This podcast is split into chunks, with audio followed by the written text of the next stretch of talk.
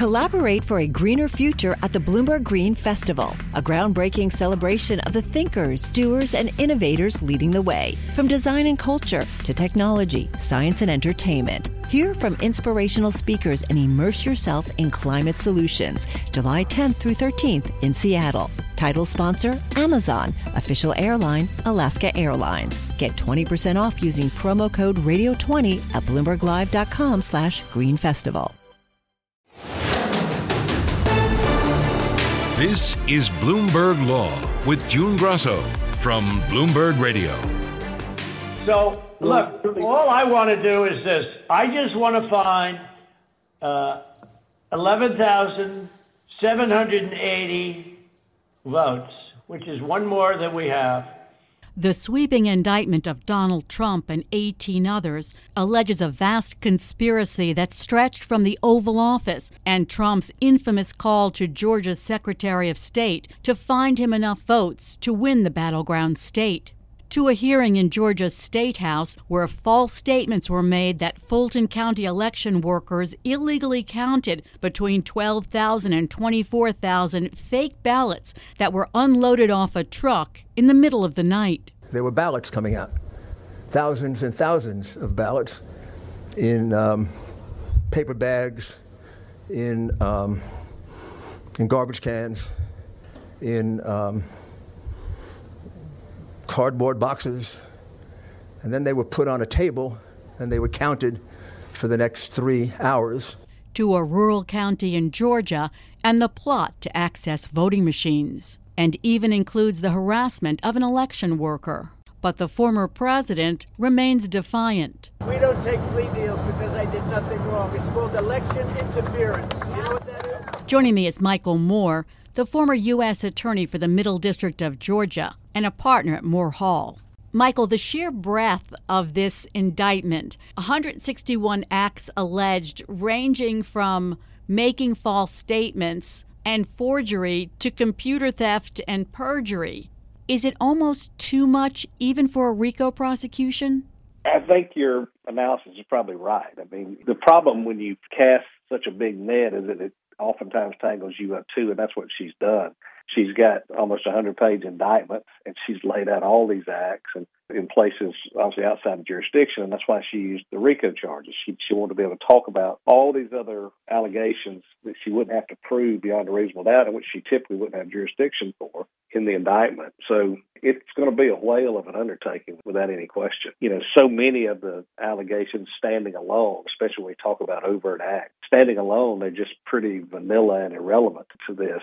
Things like setting a meeting or making a phone call or, you know, those kinds of innocuous type of things. But she's trying to paint the picture and use the context of all of this was this big swirling conspiracy at the same time. So the problem with that is that, you know, RICO's great if you're a prosecutor because you can talk about all the dirty laundry that there is as opposed to just one defendant's dirty laundry the double edged sword side of that is that you also then are binding yourself to having to prove this because a good defense attorney will just look for that one loose thread and start to pull it and unravel the case off of just some part of it that they were not able to prove. And you just need to cast enough doubt in the jury's mind to cause them to not convict. So sometimes more is less, and that may be the case here. Fani Willis is seeking a March trial date and says she wants to try all 19 defendants together. Do you think the judge will actually let her go to trial with 19 defendants?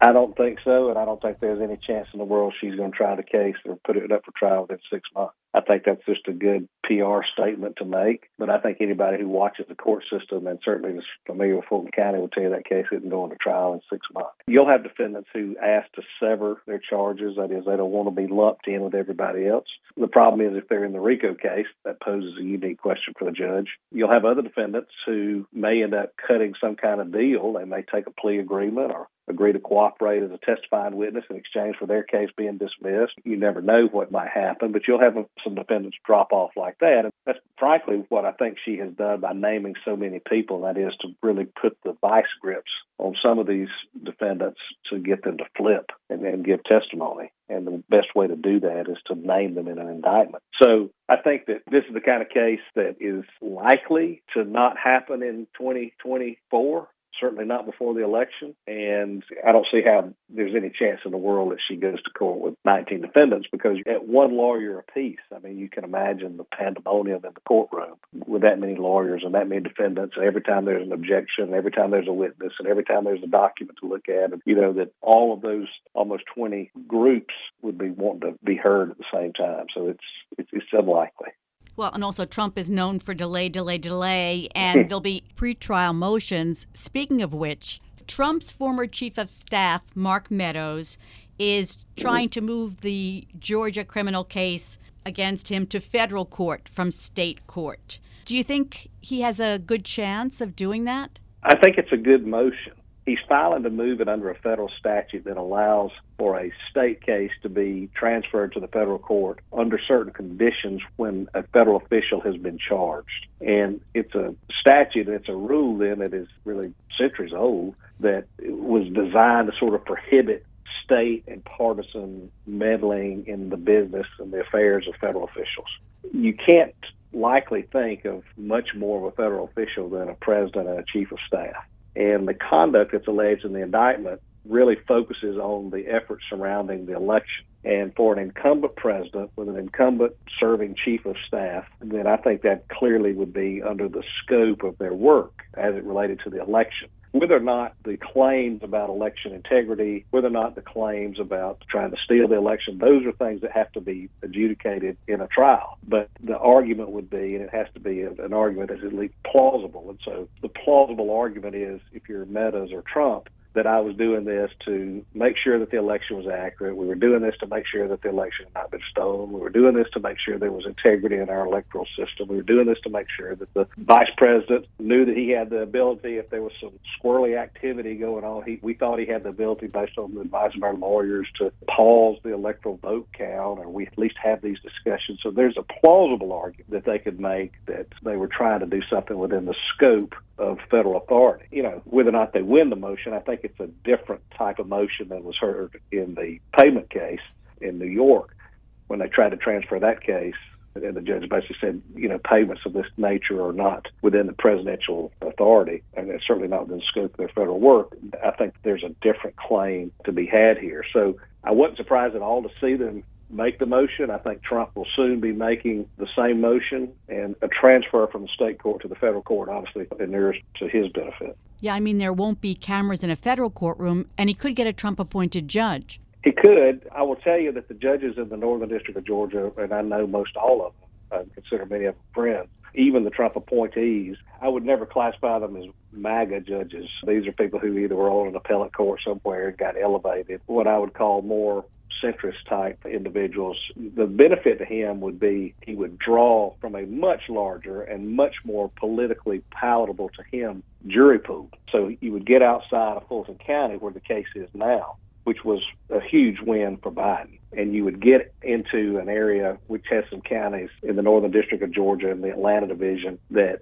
certainly leaned Republican. And so it allows him to try to expand his opportunity to have a jury that would more likely have some people on it that might identify with, you know, Republican leanings and that type of thing. And remember that it takes one juror in a criminal case to hang the jury up and to prevent a conviction. And so his lawyers are really playing to that one or two jurors that they believe would be sympathetic to the claim that this was legitimate. So that's why I think the move is there. And also, I'm sure that the lawyers would like the case in federal court for the formality. The federal courts are known for stronger motion practice. It obviously would be a clearer path for appeal issues, both to the federal courts of appeal and then to the U.S. Supreme Court. Though that option obviously exists in the state proceeding at some point because of the constitutional issues. But it's just a move that I think is at least thought out. It's not a harebrained motion, if I can say it that way.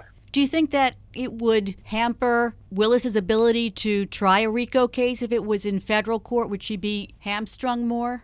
I think she may be. I think that it gets her off of her home turf. I think that you play by a little bit different rules. I mean, you, some lawyers don't like to be in federal court at all. It's a more formal practice, so it would be outside the norm for her. Let's put it that way. What defenses do you see Trump possibly raising in this case? I mean, I think there will be clear First Amendment defenses. We'll have arguments about protected political speech. I think come up. I think without question there'll be some executive privilege issues that come up. There'll be presidential immunity issues that come up. Again, things that I think the federal courts are more they may be more used to dealing with those than you see in, in the state courts. He will likely raise, you know, advice of counsel, say I was doing what my lawyers told me to do. He has a notorious ability to sort of put a buffer between him and the criminal gavel coming down on him, if you will, and that is to have a lawyer or an intermediary or somebody there that he can say, well, I was, you know, they didn't do exactly what I told them to do, or I was doing what they suggested that I do. And so in this case, I think he'll say, look, we were meeting, the lawyers came up with these ideas, we were just having these creative discussions to figure out is this a possibility. I didn't know the vote count had been properly done, and so we wanted to secure the voting machines to make sure that it hadn't been tampered with. Our reporting was X, Y, and Z, but it was all based on the advice of my lawyers. And so I think those will be compelling defenses to some people. But what about the Um, fact that his lawyers are charged as co conspirators with him? Well, and I think that's going to be a defense that they raise. It is unique in the sense that we don't criminalize lawyers for being creative. We don't criminalize people for brainstorming. We don't criminalize conduct, rather, for really thinking outside the box, even if at the end of the day that box becomes just a, a zany idea. We look at it and say, it's okay to talk about it, it's okay to think as if the case. And I think one of the issues with the indictment is those discussions are now being considered as overt acts. Even a simple discussion or a simple meeting. There's nothing unusual about voices being raised in the Oval Office. There's nothing unusual about lawyers telling the president something. There's nothing unusual about having lawyers with different views or different opinions or writing a memo and another person says, no, the appellate court's not going to do that. Or, no, we, that's not supported by the case law. That's that's not an unusual process, especially in, in the arena that we're we're in. So I don't know how that will play out, but I think you will hear, and I imagine you will hear the lawyers saying, and at some point they may gain some support, not individually, but you know theoretically they may gain some support from some more established and respected groups saying, look, a lawyer has to advocate, a lawyer has to be creative, a lawyer has to be able to give advice without fear of being prosecuted, a lawyer has to be able to have a discussion without fear of being prosecuted, and they, they make a big deal about he lost every case. If we're going to start punishing lawyers because their theory lost in every courtroom, there'll be a lot of lawyers in jail. And some people may agree with that, but as a principle, that may be something that we hear more about as the case goes on, as you say, because we do have lawyers named as defendants. And I'm not in any way justifying what they did or what they said or the efforts they took. I mean, if they gave false testimony and they knew it, then that's a problem. You know, if they had this concerted effort where they had clearly, without any doubt, proven that their numbers were wrong, and you know, that's a different issue. But to somehow equate having a, a freewheeling, creative legal discussion that, that may have gotten animated into criminal conduct, I think may be something that's a stretch and a step too far. You were talking about the overt acts there. Is there anything else in the indictment, you know, the structure of it, or that you see a problem with? Well, when we talk about the removal statute, you know, when you're saying could it be removed to federal court, mm-hmm. when I look at the indictment, there are 161 overt acts alleged in the indictment. 154 of those are alleged to have occurred while Trump was a sitting president of the United States. They charged him in in a number of counts. I mean, probably uh, a dozen counts or so, and only two of those are alleged to have occurred after he was president of the United States. And I think that's going to cause some issues, and obviously another support for uh, removal. You know, can a locally elected district attorney charge our former president for conduct while he was an acting president? If that's the case, I mean, if, if that is going to become the, the law, and, that, and that's the case, then I imagine you're going to see every president from now on indicted by some local DA who happens to be of the opposite party for conduct that they didn't agree with while that person was president. I mean, we're just headed down that path. I mean, I, I think we're beyond headed down. I think we're running full. It's not the slippery slope. We're running full speed down the road into that. So I think those will be arguments that, that are made. There are issues, I think, with the, you know, some, some things that come to mind as I look at the indictment. I mean, the voting machine issue, you know, who had the authority to look at the voting machines? Georgia law was amended in 2019, and local officials are allowed to purchase additional voting machines. It used to be under the old statute that only the Secretary of State purchased those machines, and this gave local boards of elections authority to have those machines, store them, those those kinds of things. Now that may become an issue on who had authority. I look at the fake electors scheme in the indictment, and I don't know because I have not seen the documents, but it will be interesting to see is there some notation or was there some reference in the meeting minutes or was there a report or was something said in testimony or what about whether or not this was being done to protect alternatives or to protect the right should the courts ultimately decide one way or another. You know, these are things that I think may come up. Uh, again, they being the prosecutors have access to information we don't all have right now, but um, just to read through the nearly 100 pages of allegations, I mean, I can see some things that I think will become issues, and that a good lawyer representing one of the 19 people, I'm sure, will grab a hold to at least dig into it somewhat. Another thing that makes Willis's request for a March trial date so curious is that she's trying rapper Young Thug on RICO charges, and jury selection has been going on for seven months. I mean, I've never heard of a jury selection going on for that long. I don't know if it's because of the number of defendants. I don't know what's going on, but that's a Fulton County case where jury selection has been going on. I mean, can you imagine having a, the former president and 18 of his closest friends sitting there selecting a jury? I mean, this, there's just no way the case is going to get done. You know, there's there's sort of this frenzy amongst the Trump haters. There's so much excitement around the indictment and I worry sometimes that statements like, I'm going to try it in six months, or we're going to get this to trial in six months, or we're going to try everybody again. I worry that sometimes that's like, you know, chum in the water a little bit because it's just not going to happen like that. And people need to understand this is likely a case, and I would say almost certainly, crazy things happen, but I would say almost certainly a case that we will not see before the election. And then that will have its own effect as well. Thanks so much, Michael. It's great to get insights from a lawyer who knows the Georgia courts. That's former U.S. Attorney for the Middle District of Georgia, Michael Moore of Moore Hall.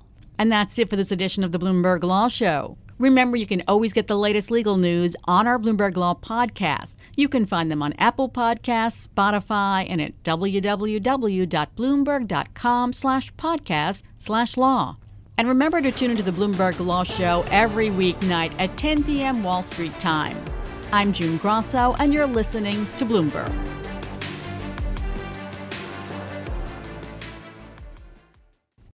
Collaborate for a greener future at the Bloomberg Green Festival, a groundbreaking celebration of the thinkers, doers, and innovators leading the way, from design and culture to technology, science, and entertainment. Hear from inspirational speakers and immerse yourself in climate solutions. July 10th through 13th in Seattle. Title sponsor Amazon. Official airline Alaska Airlines. Get 20% off using promo code radio20 at bloomberglive.com slash green festival.